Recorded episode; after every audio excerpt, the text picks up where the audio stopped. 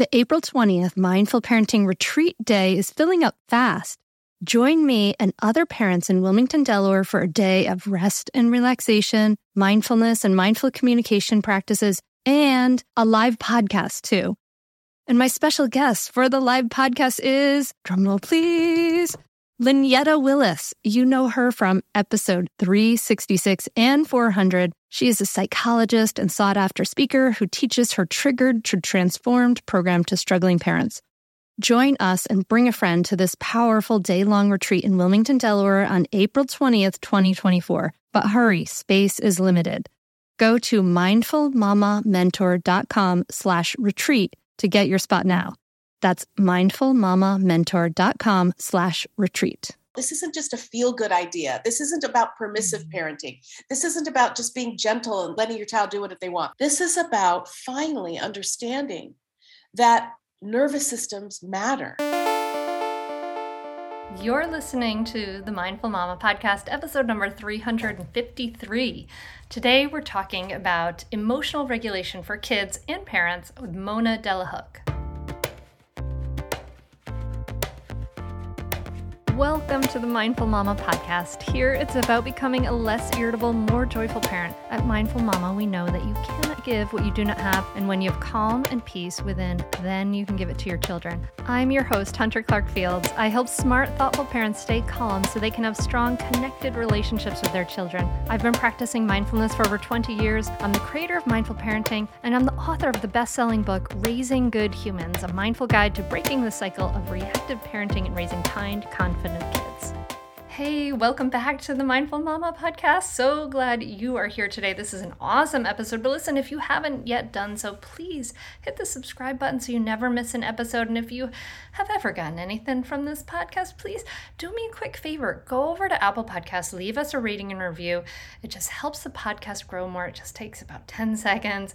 And I really, really greatly appreciate it from the bottom of my heart. We are uh, closing in on 2 million downloads of the Mindful Mama podcast, my friend. And that's amazing. That's all happened because of you, because of this amazing audience sharing it and growing the podcast all co- totally organically. And if you can get leave that review, that helps that grow more. We're gonna jump over that two million download mark. Yay! It'll be so exciting. In just a moment, I'm going to be sitting down with my friend Mona Delahooke, who is a licensed clinical psychologist with more than 30 years of experience caring for children and their families. She's a senior faculty member at the Profectum Foundation and a member of the American Psychological Association. She's the author of her first book is Beyond Behaviors, using brain science and compassion to understand and solve children's behavioral problems. And her new book is Body Brain Parenting How to Stop Managing Behavior and Start Raising Joyful, Resilient Kids. So I'm love talking to Mona, and we had the chance after our conversation to meet up in person in LA, and she's now one of my parenting world BFFs because we had an amazing time, and I just love her so much. And you are going to love her too. We're going to be talking about that holy grail of parenting, helping our kids regulate their emotions. But, you know, how do we do that, right? And we're also going to be talking about how do we know if your child is deliberately testing boundaries or having a fight flight or freeze stress response, right? So if you've wondered about this, you are in luck because this is what we are going to talk about today. So join me at the table as I talk to Mona Delahooke. All right, so Mona, do you want me to call you Mona or Dr. Delahooke? Mona. All right, Mona. You can use awesome. my my full title in the intro. Yeah, yeah, I'll do that whole thing afterwards. Yeah, but please call me Mona. Okay, sounds good. Well, th- welcome. Thank you for coming on the Mindful Mama podcast. I'm so excited to be here, Hunter. Thanks for having me. Okay, so you are a clinical psychologist. You've been working for more than 30 years with children and families. Obviously, you've got a passion for this. What what made you get into this? Was it was it what what made you get started? Well, um, yeah, I do have a passion for it. And once I realized that I loved um, babies and toddlers, um, and I had three, but I didn't want to go on to having 10, which could have been easily me because it was so fun. Um, I decided to specialize in early development, infant and toddler development. So mm. um, that even increased my passion. And that was over 25 years ago. And that's when I started to study the body. Um, because when you're talking about early development, all you have is the body. And I learned about the work of the autonomic nervous system, one of our nervous systems, um, through someone who became a friend of mine, Dr. Stephen Porges, who has developed the polyvagal theory. So hmm. I integrated the body into my practice um, and for about a couple decades and then um, became pretty um, aware that our education system and even my field of mental health was still very top down was still mm-hmm. very you know judgmental and shaming of parents and even of children who had challenging behaviors so i decided um, to, to start to document that. And I started a blog and I, I wrote a book called Beyond Behaviors um, that talked about the role of the body and also the difference between a stress response and a purposeful misbehavior. And um, I just, you and your book, your amazing book came out in 2019, mine did as well and you talked about a stress response and this is coming from people who are in body mind right? Mm-hmm. it's so revolutionary and that's my passion. That's what gets me up in the morning um, and i'm also kind of well i'm with you. Oh my god right there. Oh my gosh right? Isn't it it's you know it is it's almost everything i think. Understanding the bigger picture yeah, yeah. The whole body. I mean, we have this conception that we're just gonna, and this is what our culture tells us like everything is just a choice. And it's all this like kind of top down thing. And it's kind of the way our culture has been for hundreds of years. But it's yeah. not. There's so much to understand about the biology, the nervous system. And I love that your book approaches it and teaches parents about the kids' nervous system and our own nervous system. I mean, because this is so, so vital. Well, it's so so vital, and you know, I, I there I, I honestly wish there wasn't a need for for that book that I wrote because in there I have dozens of stories about children, and and like you said, like uh, um, a a microcosm of our culture is the education system. And mm-hmm. the children in my practice that I knew were having stress behaviors due to their body's interpretation of the world around them, including the adults, um, was not due to purposeful misbehavior, but then they were being treated with these expensive um, plans that involve timeouts and ignoring them. And those things that we know stress the nervous system even more. You know, some healthy skepticism in my life has served me well. And if you're like that, if you can spot a too good to be true health hack from about a mile away, you read labels like it's your job, congratulations, you're a skeptic. And Ritual knows that every good skeptic deserves a multivitamin that exceeds your standards. I take Ritual's Essentials for Women 18 plus every single day, morning and at lunch. And I am feeling great. I love this vitamin. Rituals Essentials for Women is USP verified, so you know you can trust what you're putting in your body. Only about 1% of supplement brands on the market have the USP verified mark, which shows the product contains the ingredients actually listed on the label. Plus, Ritual vitamins are vegan, non GMO, project verified, gluten and major allergen free, certified B Corp, and made traceable. They select lower carbon packaging, they prioritize sustainably sourced ingredients and set ambitious climate goals. Plus, Ritual is a female founded B Corp, which means they are responsible to the health of people and our planet. No more shady business. Ritual's Essential for Women 18 Plus is a multivitamin you can actually trust. Get 25% off your first month for a limited time at ritual.com slash mindful. Start Ritual or add Essential for Women 18 plus to your subscription today. That's ritual.com slash mindful for 25% off. Hey there, I'm Debbie Reber, the founder of Tilt Parenting and the author of the book Differently Wired. The mission of Tilt is to change the way neurodivergence, whether that's having a learning disability, having ADHD, being gifted, autistic, or some combination of all of the above, is perceived and experienced so differently wired kids and the parents like us raising them can truly thrive. On the Tilt Parenting podcast, I get to talk with authors, therapists, educators, and parenting experts who are committed to this mission. I ask the questions my listeners are most curious about when it comes to supporting our kids.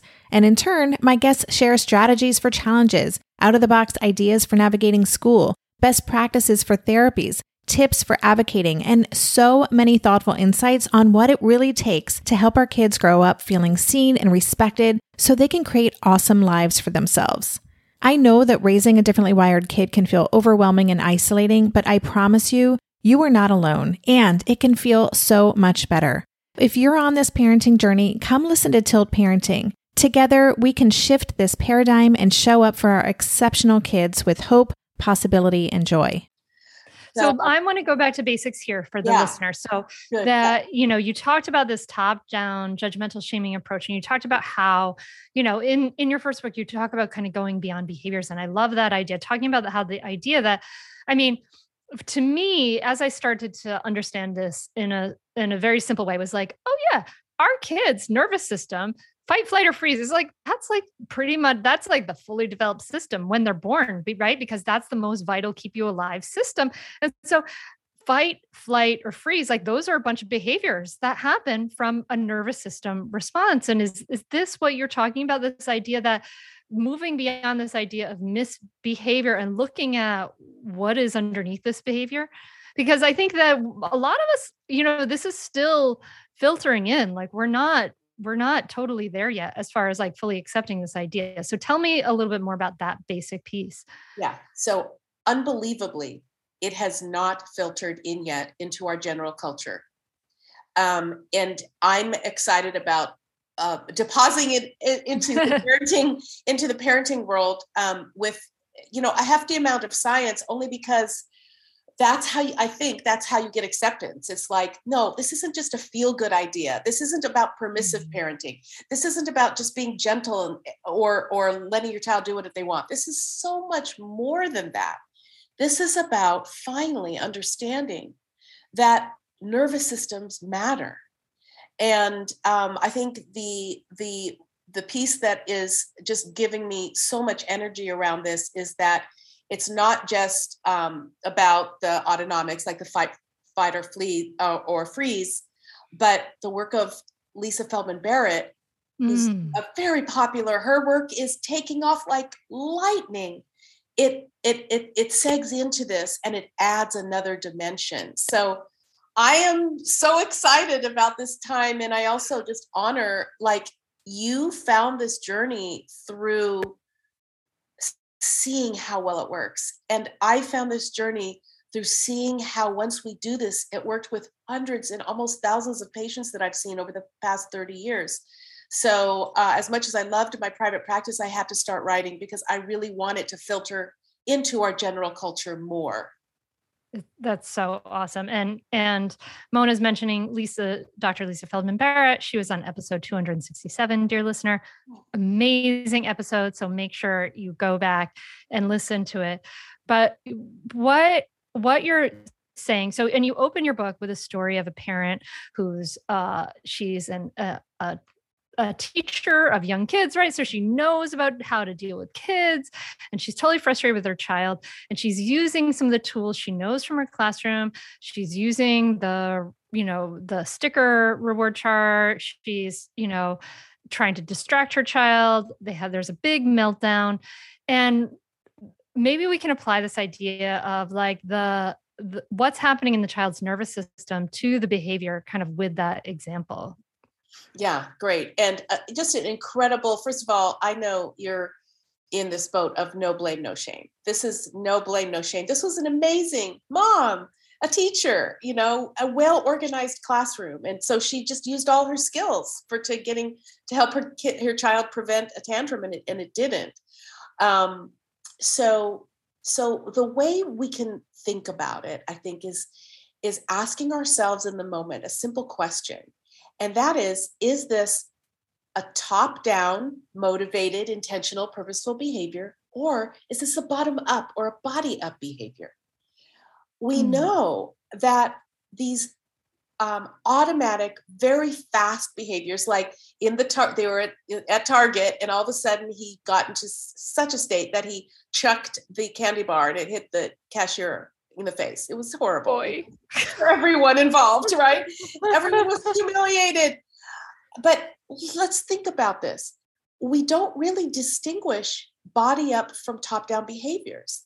So, uh, you know, that's one thing we can do right away. We can think about is the body precipitating this behavior because it is suddenly in the sympathetic nervous system, or what I call the red pathway. It, it, it, the child or the adult, we don't choose that pathway.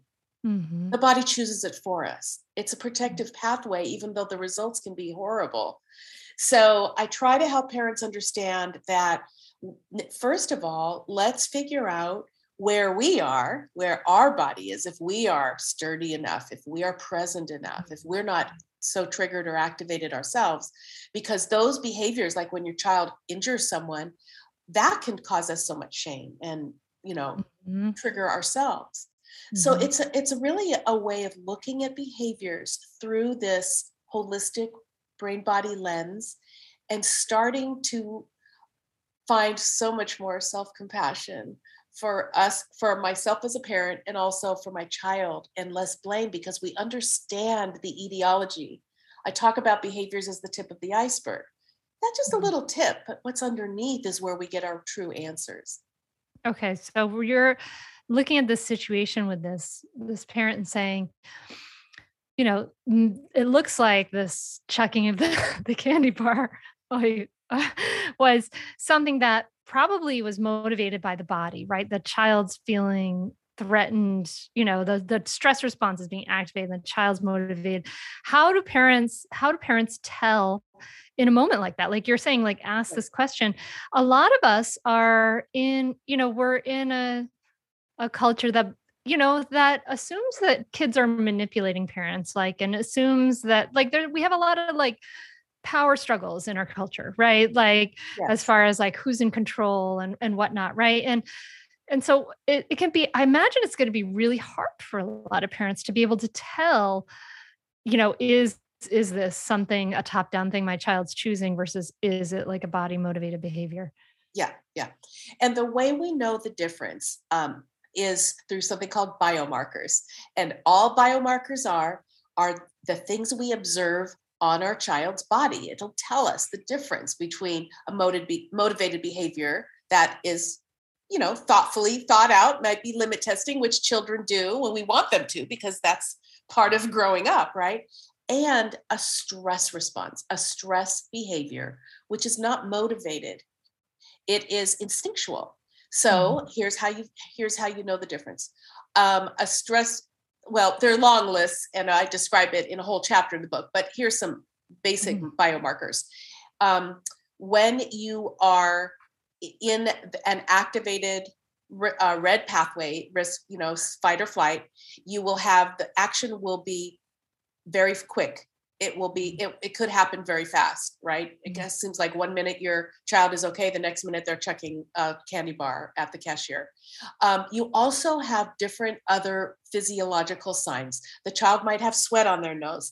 They may, their heart rate may be going faster or it may be mm. irregular. They may be have sweaty palms. Um, their the look on their face actually changes. The vagal nerve um, innervates different muscles in the face. So you might see eyes that are wide open or darting around. Um, you will mm-hmm. see um, the the upper the upper face looks kind of activated. There may be growling or or screaming or yelling or mm-hmm. animal sounds. You know all these different things that we can see on the body, including um, the last one I'll mention uh, is the rate and rhythm of movement. So those behaviors that have a high movement, you know, like running away, mm, hitting, mm-hmm. spitting, kicking, those behaviors that are so hard for us as parents. Mm-hmm. Those are typically um, through our biomarkers. We can we can consider those stress behaviors and not motivated behaviors. Well, hey there, busy mama. Are you looking for ways to make your life easier, your home less chaotic, and at the same time add more joy to your life? My name is Deanna Yates, and I'm the host of Wanna Be Clutter Free, a podcast all about letting go of the stuff we don't need in our lives so that we can focus on what truly matters. Don't worry, I'm not going to tell you to throw it all away or make you feel guilty about keeping something you love, no matter how many other people don't quite understand it.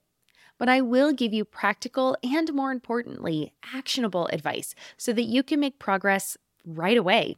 And you won't just hear it from me, there are amazing guests too. It's like having your bestie in your pocket telling you it's okay to let go of the things that are not serving you and your family in a totally non judgmental way. So join me over on the podcast where we can work on progress over perfection for those of us that want to be clutter free. I'm Margaret. And I'm Amy. And together we host the podcast, What Fresh Hell Laughing in the Face of Motherhood. Margaret, I would say you're sort of a where are my keys kind of mom. Correct. Sometimes a where are my kids kind of mom. Well, you're Amy more of a we were supposed to leave 35 seconds ago, mom. I mean, touche. In each episode of What Fresh Hell, we come at a topic from our usually completely opposite perspectives. I bring the research, and I bring kind of the gimlet eye. Like, is that research really going to work, people? And almost 10 million downloads later, we're still laughing. We also talk to experts in the parenting field, plus parents with stories we can all learn from. We make each other laugh, we challenge each other's assumptions, and we have what we think is the best parenting community on the internet. Check out What Fresh Hell Laughing in the Face of Motherhood wherever you listen to podcasts.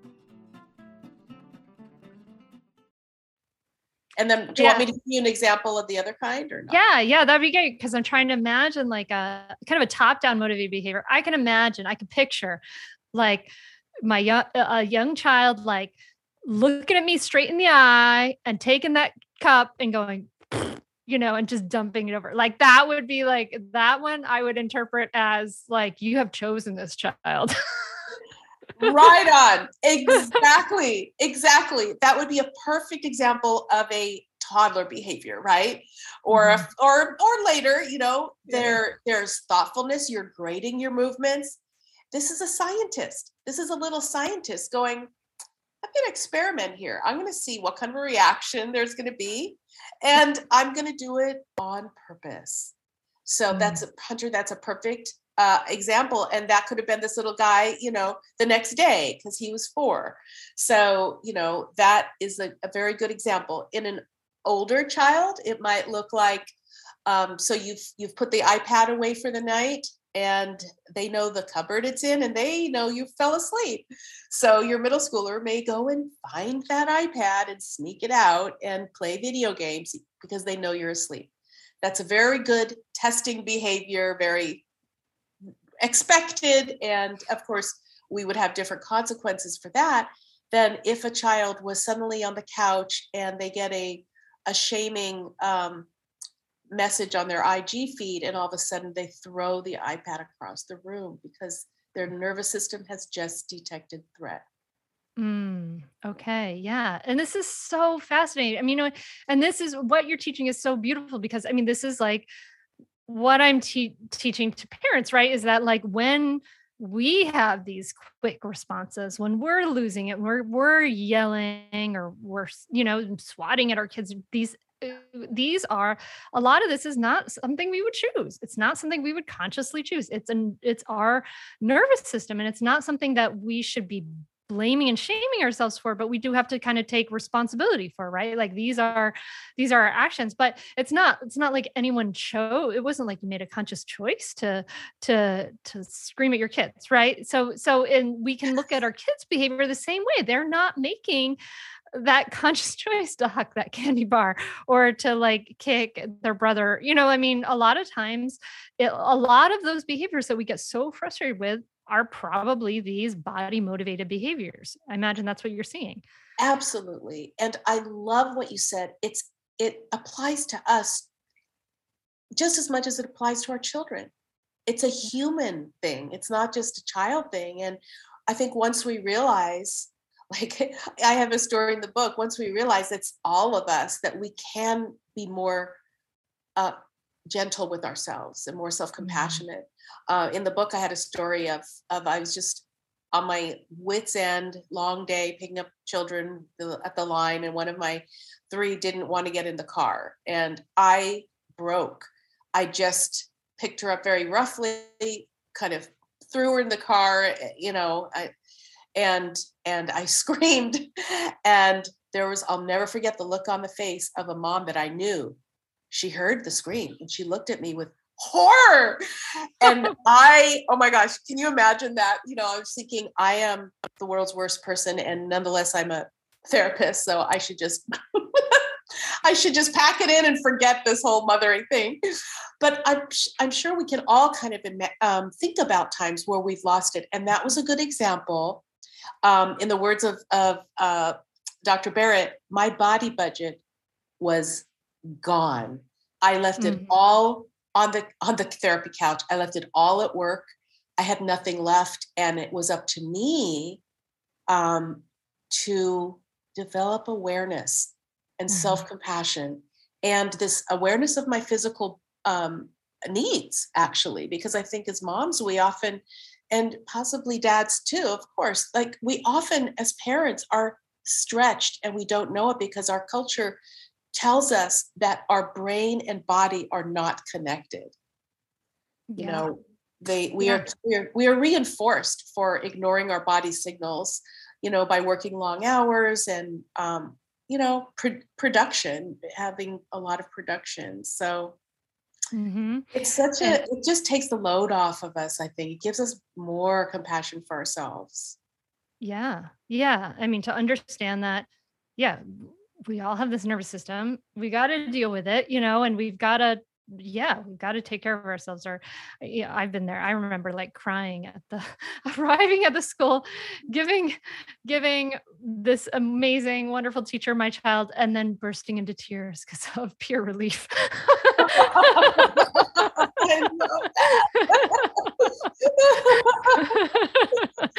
oh, thank you. And I walk away oh, oh my gosh.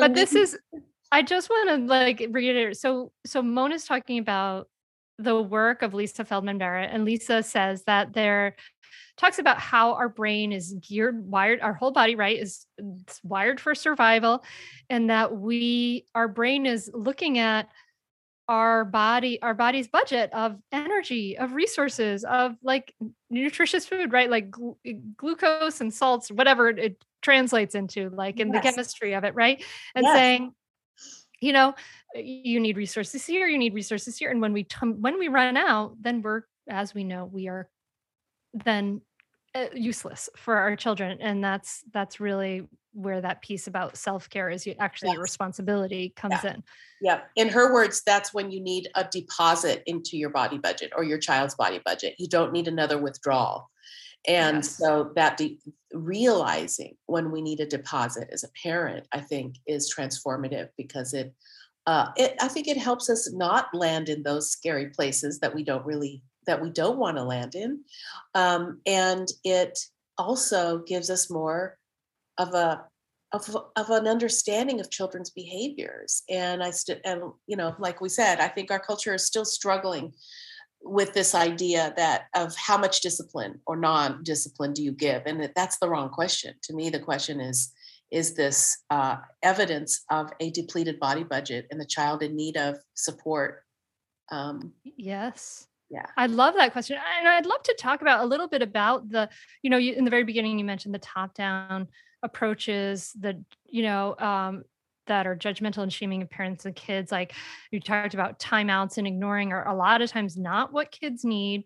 Um, what what are some of the approaches that may be um, leftover approaches from the past that are still continue to be in use that aren't supportive of understand of understanding our kids. What are the things that we want to kind of watch out for that may be things that other other you know parenting coaches or books are recommending to us or even the schools might be recommending to us? Yeah.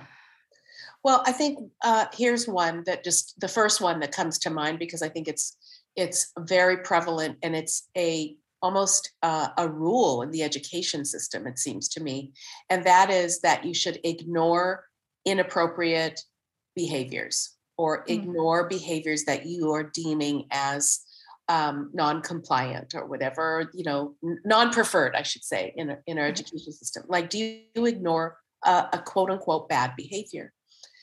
And um, the, the new paradigm in thinking about that is that is what kind of behavior is this? And what I've witnessed over and over again in the school system is that those behaviors that are ignored are typically stress behaviors. Those are when children are de- either a depleted body budget or their nervous system is detecting threat, which is subconscious. There's something mm-hmm. happening either in the sounds, in the movement in the room, or something inside their body that puts them onto the sympathetic fight or flight um, pathway. And then what an individual in that state needs is social engagement, is compassion, is witnessing, an, an adult saying, Oh, sweetheart, this is a situation. Let's see how we can help you. Mm. And mm-hmm. over and over again in our education system, even in our preschool, and even in like things like Head Start, teachers are taught in, in their training to ignore such behaviors because they are there for getting quote unquote negative attention. Mm-hmm. And I'm dismantling yeah. that whole notion. I don't think there is such a thing as getting negative attention. Children want to please as Ross Greene says, children do well when they can. And I truly believe that. So there's an example, you know, ignoring behaviors is not, um, is, is really something I don't recommend because we want to pay attention to what's underlying the behavior. Remember, behaviors are the tip of the iceberg. So I can imagine a parent listening to this and saying, well, my son, you know, goes and picks on his little sister when I'm giving child number three some attention, right? Like when, and so he's wanting me to give attention to this yeah. through this behavior. I, eh, how should I respond then? Because I don't want to reinforce it, right? We don't want to reinforce those behaviors. Yeah, um, great question and great thinking based on what how we traditionally view behaviors. so a great question, and who can't relate to that because things happen, especially when you add multiples and there's not just one child but another one, right? It's sibling rivalry is so it's so expected and it's really hard as well. So the mind shift would be so you see child number um, you're with a, a baby, uh, maybe nursing or just taking care of a, a, younger, your youngest, and then you see child number two bugging child number three. And in your mind, you could think, oh my gosh, there they go again. I'm just going to ignore this because he's trying to get my attention.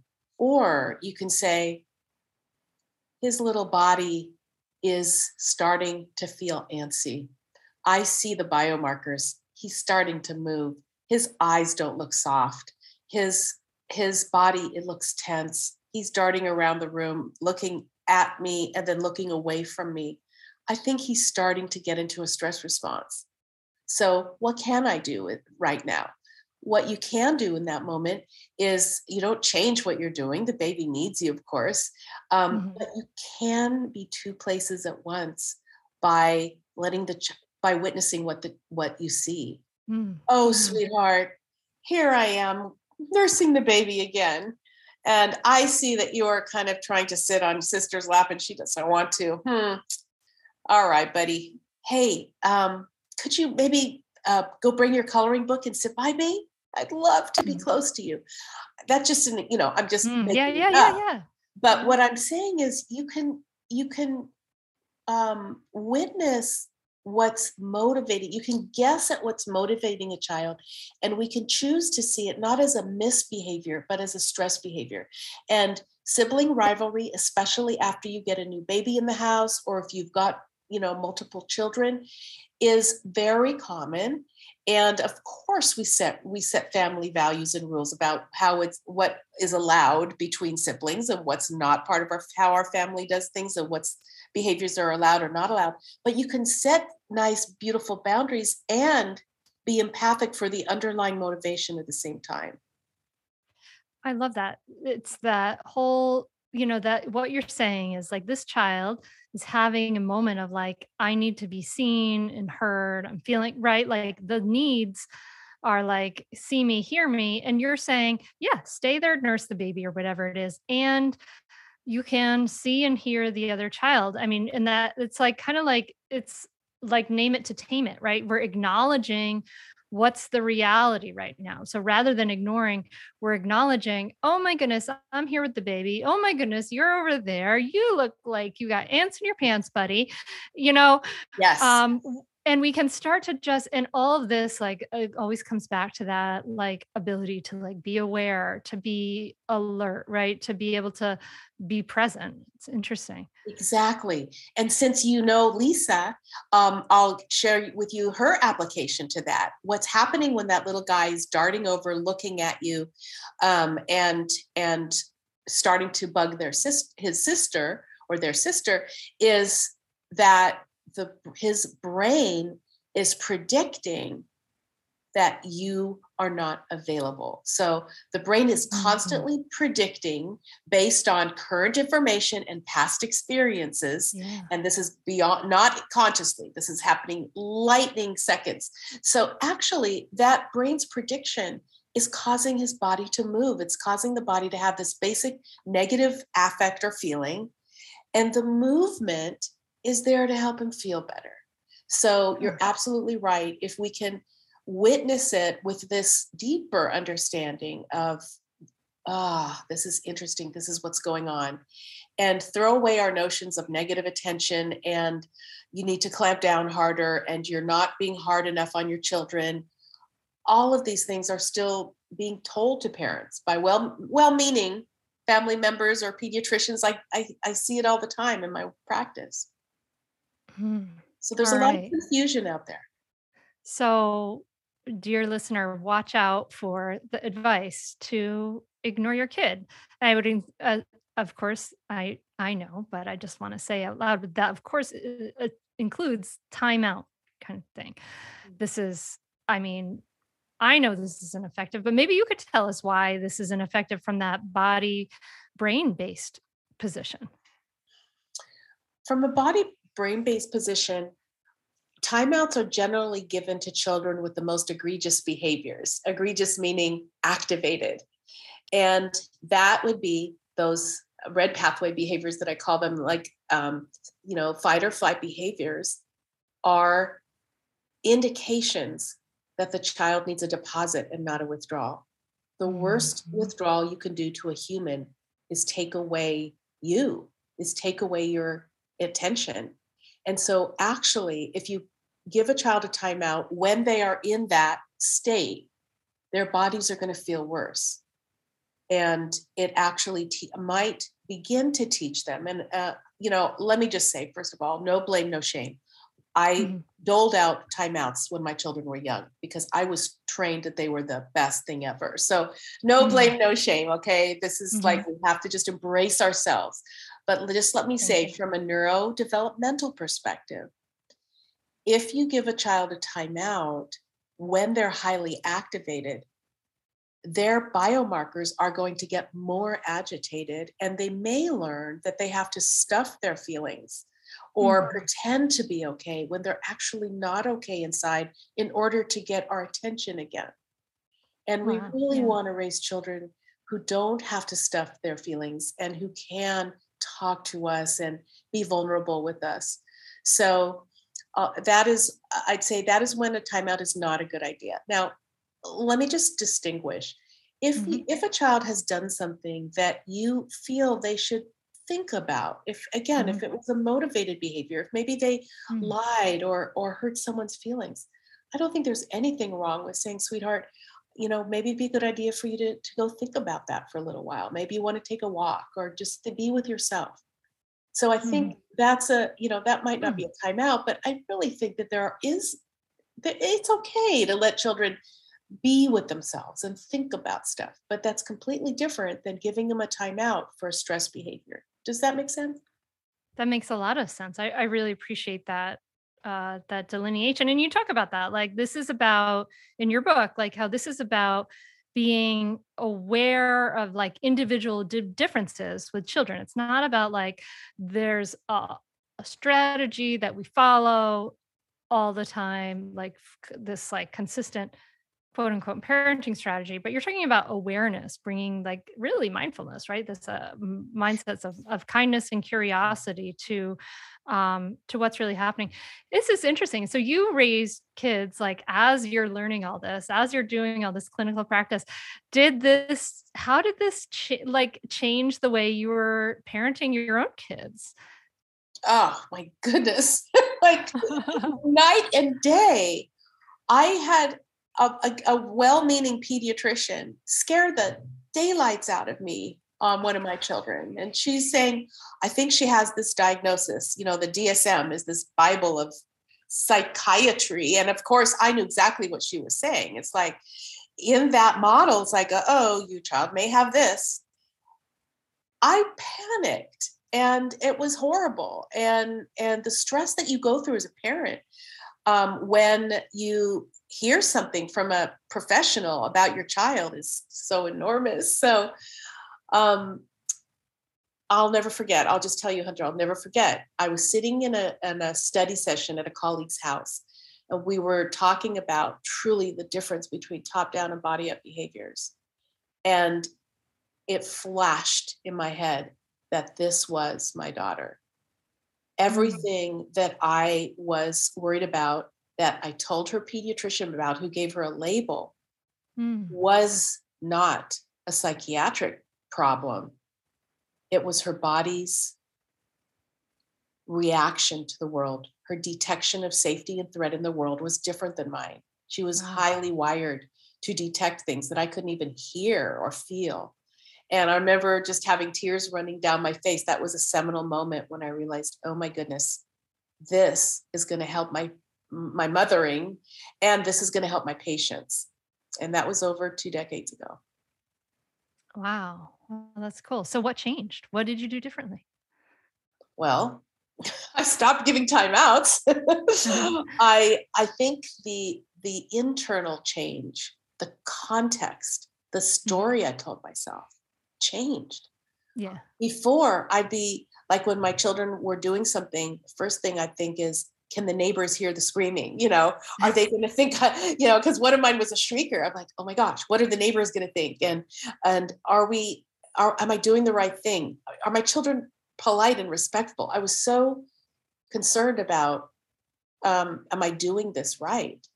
And then it what shifted was my lens then uh, like for example when when one of my children refused to go to disneyland i was like oh, this isn't just someone who's spoiled and doesn't want to go to Disneyland.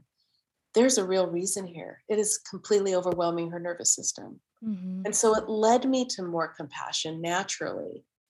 And um, years after that, I met someone who's like one of one of my heroes, Kristin Neff, and I went to long retreats with her in the, near the um, Big Sur in the California coast and realized how beautifully self compassion fits because it allows mm. us to see our children through a new lens.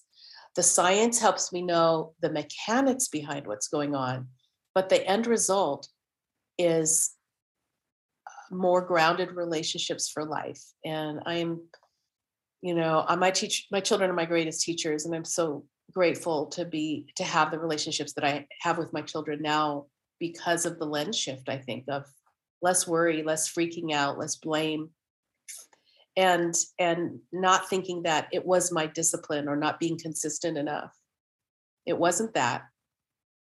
It was their body. It was their their needs, their, their, their individual differences. That's right. If yeah. every one of our children has these unique differences, and this is uh, oh my gosh, it's the the concept of interoception mm-hmm. that um, I talk about in the book is how our bodies are are constantly sending feedback to our brain about what we're experiencing, like twenty four seven.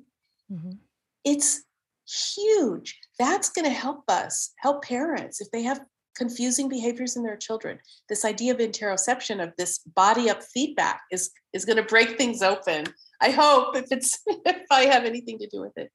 Well, uh, for uh, interoception, right? Is this as far as I know it is the sense of how you're sensing the inside of your body, which is kind of interesting, right? Because most of our senses are trained to the outside of our body, right, for survival. So we don't have a lot of like, I like, for instance, I really can't feel my kidneys, or whatever, right? Right. You Um, would want to. I would want to, right? But um, but we can sense inside our body, right? We can sense our muscles tight, maybe in our shoulders or our jaw. We can sense muscles tightening and blood flow and things like that. But it's not something that we are often feeling. And so I know from a mindfulness perspective that this sense of interoception, mindfulness really builds this sense of like being able to have a greater sense of your body and what's happening what is the information your body is giving you how for the parent who's listening maybe this is the first time they've listened to a podcast on parenting they're like but mona what the heck are you talking about? How is this going to help me parent my kids? Yeah. how would you answer that question? Yeah. Thank you for bringing it bringing it to the practical because that's what it what that's what matters. What okay the the awareness of our body sensations is also is actually called interoceptive awareness interoception is largely subconscious. So like you mm-hmm. said you don't feel your your liver and your kidneys and your stomach. If you you know all of those things we don't actually feel that thank goodness. That would be really freaky. But what we can feel is things like a tummy clenching mm-hmm. heart rate beating fast sweaty palms or basic feelings like i feel yucky inside right now mommy or you know i feel good or bad those are called basic affects or feelings basic feelings inside of our body what what um, research is showing what neuroscience is showing is that these basic feelings are actually the foundation for eventually understanding emotional literacy Mhm, mhm. labeling your feelings appears to start with this awareness of your body.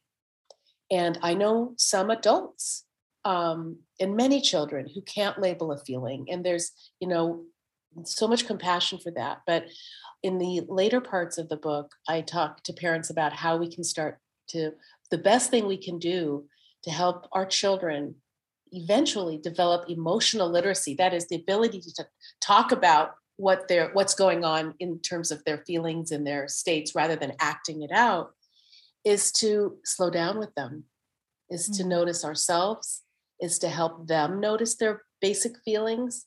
And um, it can be as simple as you know you're driving in the car and uh, a siren goes off and one of your children gets scared and and close and and um, covers their ears. And you can say oh my goodness where did you feel that in your body and um, it's it- that's the start that's the start is this awareness that we can have these sensations and make sense of them one day it'll help us organize our emotional life Yes. Yes. Oh God, we could just it's like we're coming against our time, but I'm like, yes, and then there's so much from there, right? Like as we as we do that, right? And we feel these things and then we become uh, we can raise a generation who aren't afraid of feeling these sensations in our bodies, right? Whereas like the past generations, we're just we generally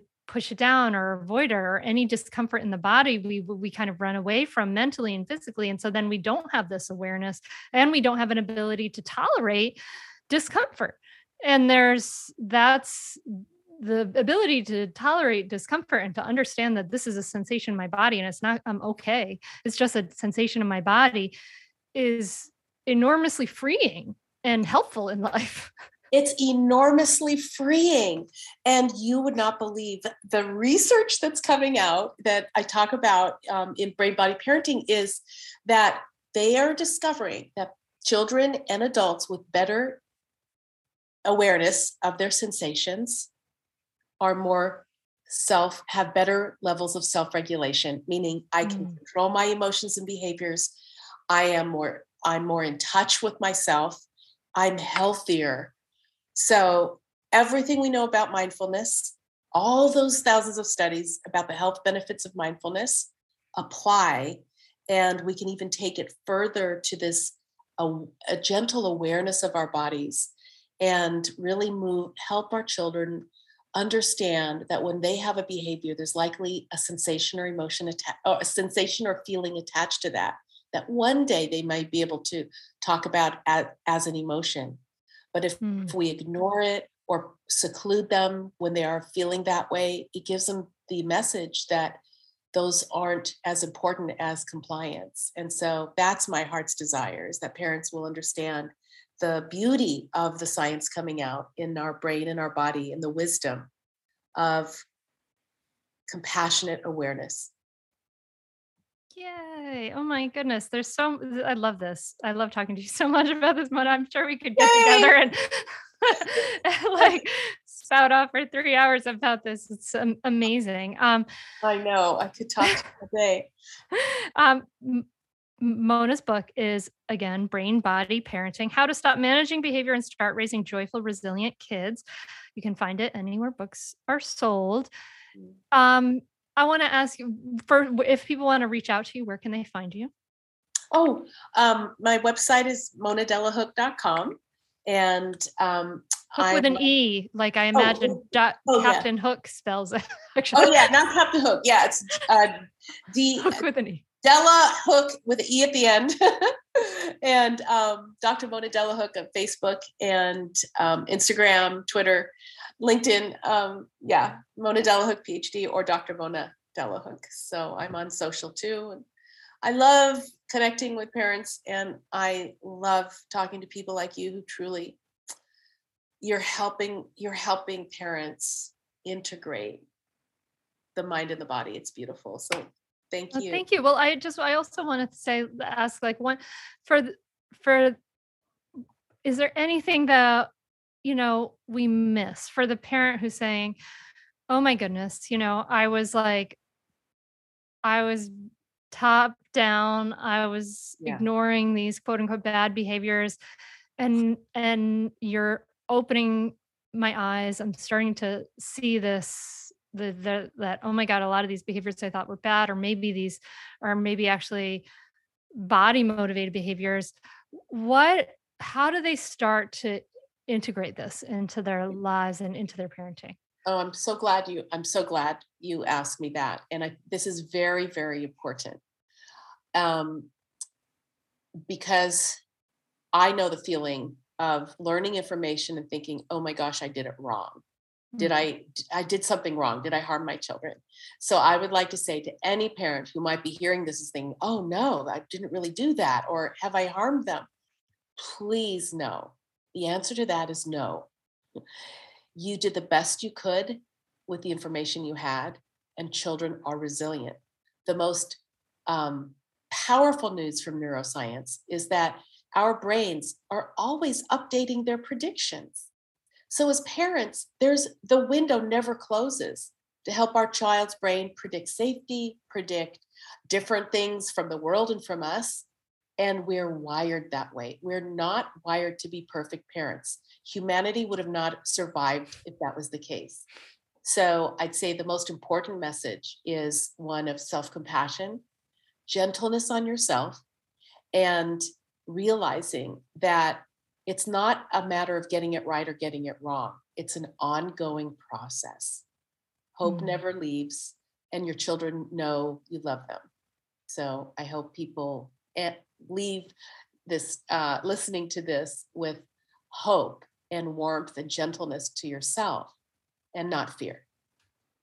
Yes. Amen. Yes.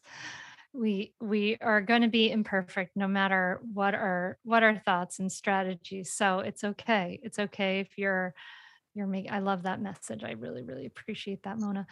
Thank you so much. I really appreciate I think it's uh wonderful that you took the time to write the way the books that you've written and to help start to shift this in the in the psychological community start to shift us into being in our bodies Eh, i i feel really grateful for the work that you've done and i i'm really grateful you took ti- time to come and join us here on the podcast so thank you.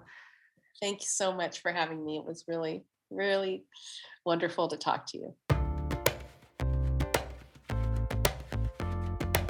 I hope you loved listening to this conversation as much as I loved having it. I loved talking to Mona. If this kind of thing is something you want to dive into, if you are ready to take it deeper and really make this an, a priority in your life, you should check out the Mindful Parenting membership. This is what we do all the time, and we had some amazing wins recently. I'm going to give a shout out to some member wins. Daniel meditated and made it to the coaching call to the encouragement of his wife, Katrin, who meditated almost every day. Carrie took the children to the zoo all by herself and managed not to go crazy, stressful, and, and it went really, really well. Alana, shout out, has almost finished module two. She meditated, she did five minutes of yoga this week, and Julia hasn't raised her voice and has worked on assuming positive intent and has been more compassionate with her son all week, which is so awesome. And one more shout out to Amber, who also meditated every day this week. Woot woot! I love these wins. These are some of the things we help you with. We help you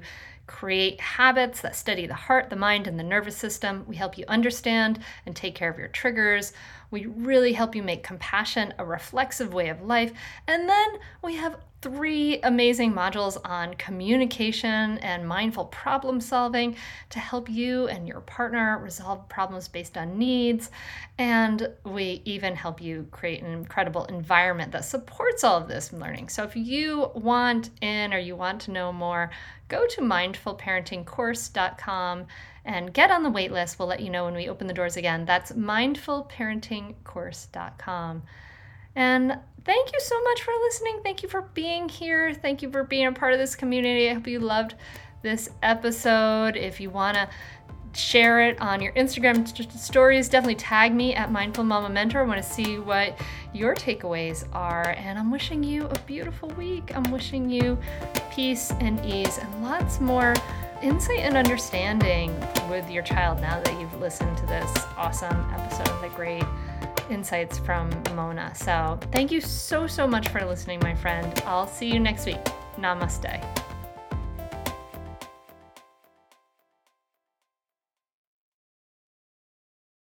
I'd say definitely do it. It's really helpful. It will change your relationship with your kids for the better. It will help you communicate better. And just, I'd say communicate better as a person, as a wife, as a spouse. It's been really a positive influence in our lives. So definitely do it. I'd say definitely do it. It's so worth it. The money really is inconsequential when you get so much benefit from being a better parent to your children and feeling like you're connecting more with them and not feeling like you're yelling all the time or you're like, why isn't things working? I would say definitely do it. It's so, so worth it. It'll change you. No matter what age someone's child is, it's a great opportunity for personal growth and it's a great investment in someone's family. I'm very thankful I had this. You can continue in your old habits that aren't working, or you can learn some new tools and gain some perspective to shift everything in your parenting. Are you frustrated by parenting? Do you listen to the experts and try all the tips and strategies, but you're just not seeing the results that you want? Or are you lost as to where to start? Does it all seem so overwhelming with too much to learn? Are you yearning for a community of people who get it, who also don't want to threaten and punish to create cooperation? Hi, I'm Hunter Clark Fields, and if you answered yes to any of these questions, I want you to seriously consider the Mindful Parenting membership. You will be joining hundreds of members who have discovered the path of mindful parenting and now have confidence and clarity in their parenting. This isn't just another parenting class. This is an opportunity to really discover your unique, lasting relationship, not only with your children, but with yourself. It will translate into lasting, connected relationships, not only with your children, but your partner too. Let me change your life go to mindfulparentingcourse.com to add your name to the waitlist so you will be the first to be notified when I open the membership for enrollment. I look forward to seeing you on the inside. mindfulparentingcourse.com.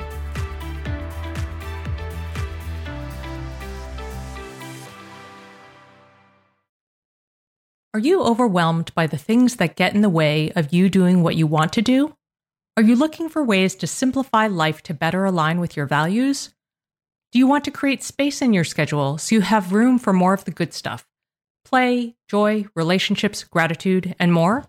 If you answered yes to any of these questions, I invite you to check out Edit Your Life, a podcast to help you edit the unnecessary from your life so you have more room to enjoy the awesome. Through episodes with me, Christine Koh, and a range of super smart, compassionate, and thoughtful guests, you'll come away with big picture insights and practical ways to declutter your home, schedule, and mental space without getting bogged down by perfection. I have always believed that small moments and actions matter tremendously. My goal is to help you find agency and space in your life through doable baby steps that will leave you feeling accomplished instead of overwhelmed. Check out Edit Your Life wherever you enjoy your podcasts.